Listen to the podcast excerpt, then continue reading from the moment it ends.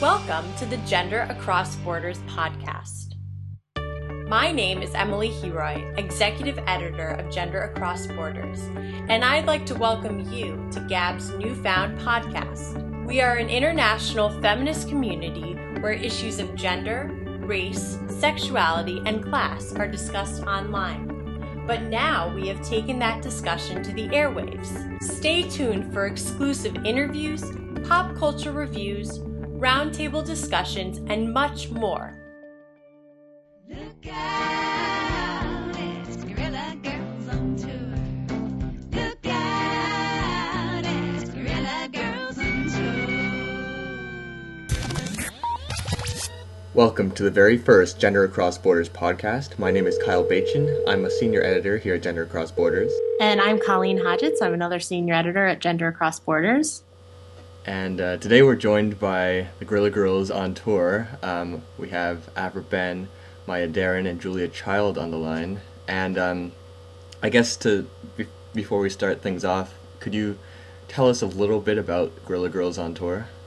Yeah, sure. Um, in 2001, the Guerrilla Girls, uh, an organization that was founded in 1985, decided to split into three new and independent groups. And members of Guerrilla Girls who were theater artists. Um, yeah, we tour around. We we put on plays and performances. We've tried to develop our own sense of feminist theater uh, that incorporates the audience into our shows. Our shows are, are interactive. Um, and uh, we also uh, carry on the tradition of Guerrilla Girls and making them humorous and using humor as a weapon to uh, shed light on, on women's issues. Okay, so my first question is um, how can theater be used to alter or influence stereotypes about gender?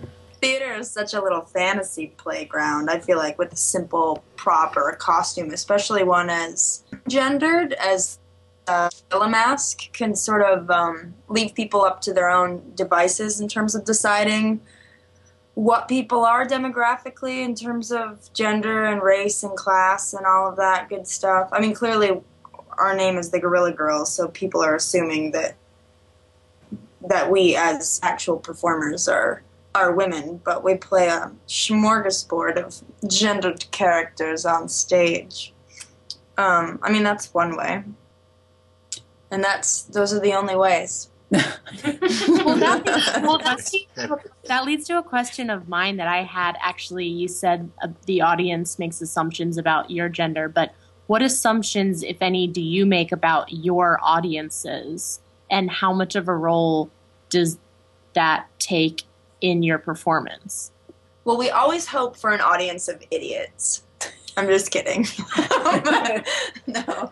We don't assume anything about our audience, but we do often perform for university audiences, so we expect a healthy portion of 18 to 21 year old folks, but we've uh, performed at a lot of like commuter universities too and community colleges where there's a lot more diversity of like students and then we always have a big group of um, like local feminists that come or people that are just sort of they're there people that are there to be antagonists and these are trends that come up like a lot so we assume that all of these groups will be represented but people i mean have a surprisingly wide array of value systems that we are delighted and um, horrified by wherever we go. And yeah, and we always, uh, you know, we always hope to, that our audiences have a sense of humor, of course. Um, But we don't assume that they will. right. Do you believe in equal pay for equal work? Yes. Yes. Gentlemen, because of your answer to that question, I need to tell you that you might be feminists. Me too. You know what? I don't I don't want to alarm you, but you might be feminists too.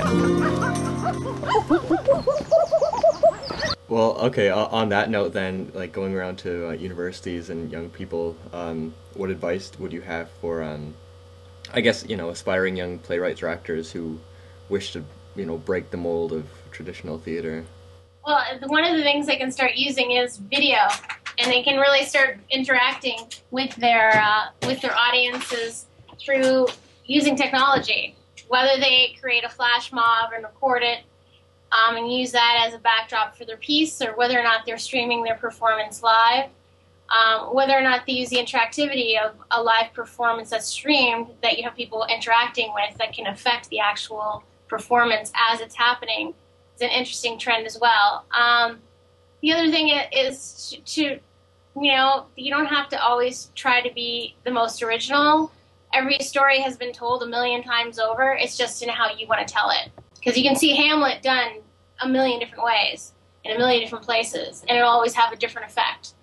Um, because it's it's the people in the play, it's the director of the play, it's you know how it's presented, and it's the spirit of the live performance like that always changes it. And also, you know, our our we since we tour, our um, plays are very uh, lightweight on the production end. I mean, it's rinky-dink theater with a couple of props, a bag of props, and a bag of masks. And you can really, you don't need a lot of technical. Yeah, I feel like uh, magic is created from distilling your voice, and I feel like that's the only thing that breaks the mold of traditional theater is just being very devoted to your own sense of style and urgency. Have you found you spoke before about seeing Hamlet? Uh, you can see it performed in a million different ways, and it's um, really the live performance that that kind of can change the reception or uh, the experience. Have you found that uh, a really different reaction to performing the same piece in many different places? Could you maybe talk about a time when that happened? Well, we we did get death threats once during our performance of "Feminists Are Funny." Um, uh, it, it's it's amazing to me uh, some of the reactions that people have had. I mean, I think that people have a certain. I, I do think that people ha- that some people may have a certain expectation of pe- women who come uh, to perform for you who are anonymous activists in gorilla masks. They expect you to be wildly subversive and controversial and bring up a lot of uh, trigger points, uh, uh, hot issues that that may, you know, get a reaction out of people. Um, Well, they expect you to not be human because we're not Right. presenting ourselves as such. Right. And so uh, a lot of times people will say, well, you didn't address, uh, you know, you didn't address women in the music industry. Why not? And you didn't address this this issue or that issue. People want us to cover every single issue, uh, uh, you know, about women. And part of our show, at the end of our show, we always try to give pe- people tips about how they can create works of theater and, and activist actions and uh, about issues that they want to address because we can't possibly do everything and please everybody. So, therefore, we've had lots of different reactions. We obviously get lots of love letters, but we also get a lot of hate mail from people because people accuse us of being whiners or, uh, you know, not going the full distance with our uh, activism. Pickup lines or death threats, in a nutshell. Right.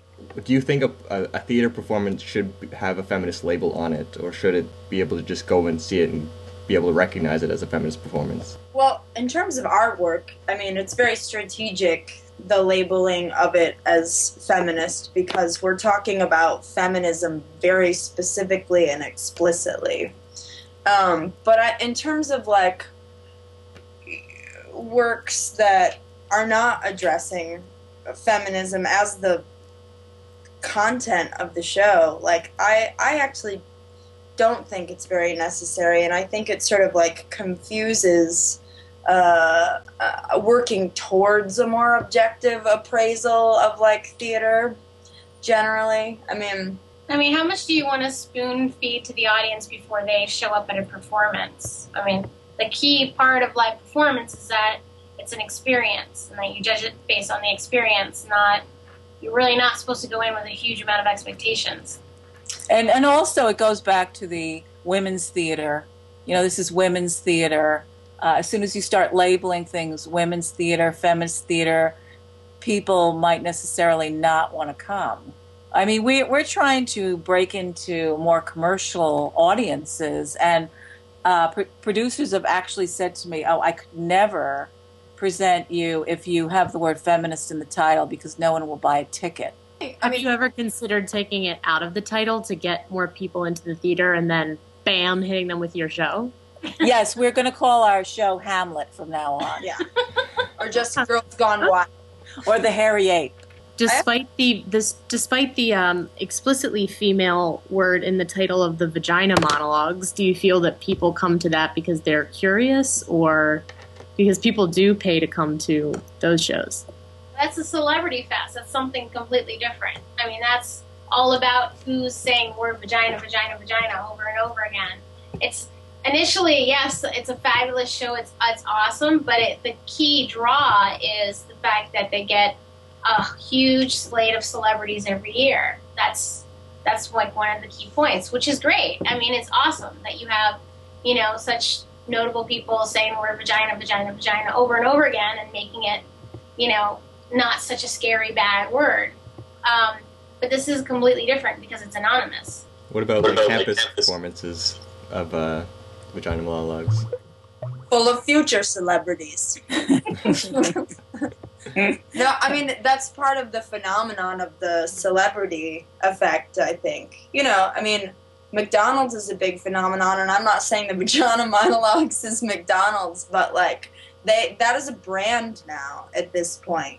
And I don't think branding is a bad thing. We do it as Guerrilla Girls, but it's um it has a set of like values affiliated with it that include like the glamour glamour of celebrity and the sort of like um, antithesis of that, which is activism, which makes for an interesting combination, and it's very appealing to the young ones. Well, on a final note, could you let us know what's coming up for Guerrilla Girls on tour? We are um, about to do uh, some touring in the United States. We've developed a new show uh, called If You Can Stand the Heat The History of Women and Food that we're going to be touring uh, in 2010 and 2011 and beyond. And we're taking it to Europe. We're going to be performing it at the City of Women Festival in Slovenia on uh, October uh, 17th. Uh, and from there, we're also going to tour through Hungary and Greece and lead some workshops uh, for women in creating street theater. And we're going to be um, putting, uh, we're going to be documenting all of our, our European tour on, on video and putting it up on the web. And also Uh, podcasting live from the road. And some of the events will be streamed, some of the performances will be streamed live. Yeah, so if you want uh, more information about that, you can get it on our uh, Facebook page or our Twitter page. It's Guerrilla Girls OT or Guerrilla G's OT. And we're doing a cover girl ad. really? So paying for the tour. no. we wish. We are also pitching a reality show. Uh-huh. Not even. That's not a joke. It's That's banana. yeah. um, you know, following us around, uh, changing the world. It would be called "Changing the World One Sexist City at a Time." Have any producers said we could never get this on TV with the word sexist in it? No, I mean people are kind of intrigued by it, which has um, surprised me a lot. I never thought that anyone would be interested in showing women in gorilla masks running around changing the world, but um, peop there have been some good responses to it, so we'll see. But we've also told people that we are willing to change it to changing the world one sexy city at a time. Be like Sex in the City, but with gorilla masks. one sex and the city at the time. Would you air before or after The Bachelorette? Oh my ah, god! Oh. that is too tough of a question. I I didn't sign up for this. That's horrible. Actually, I have a question. Who wrote the uh, Guerrilla Girls theme song?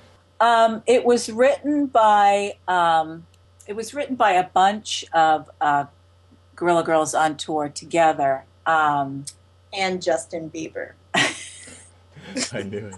You can feel the Bieberness kicking you. The Bieber fever. it's fu- you know it's that's a funny question because there are some Guerrilla Girls on tour who find it a little too retro for their tastes, but um, we we we we try to please all. We're actually uh, trying to write a new theme song, a, a second theme song. Yeah. It sounds a lot like the Growing Pains theme song. Yeah, it's gonna be a TV theme song medley, just with the word sexism over and over again as the lyrics. Of course, they'll only hear the word sex, so that's good, I guess. Yeah, we'll whisper the ism. Um, uh, well, on, on that note, um, Colleen, do you have anything else that you'd like to uh, ask? No, I'm left speechless. Awesome.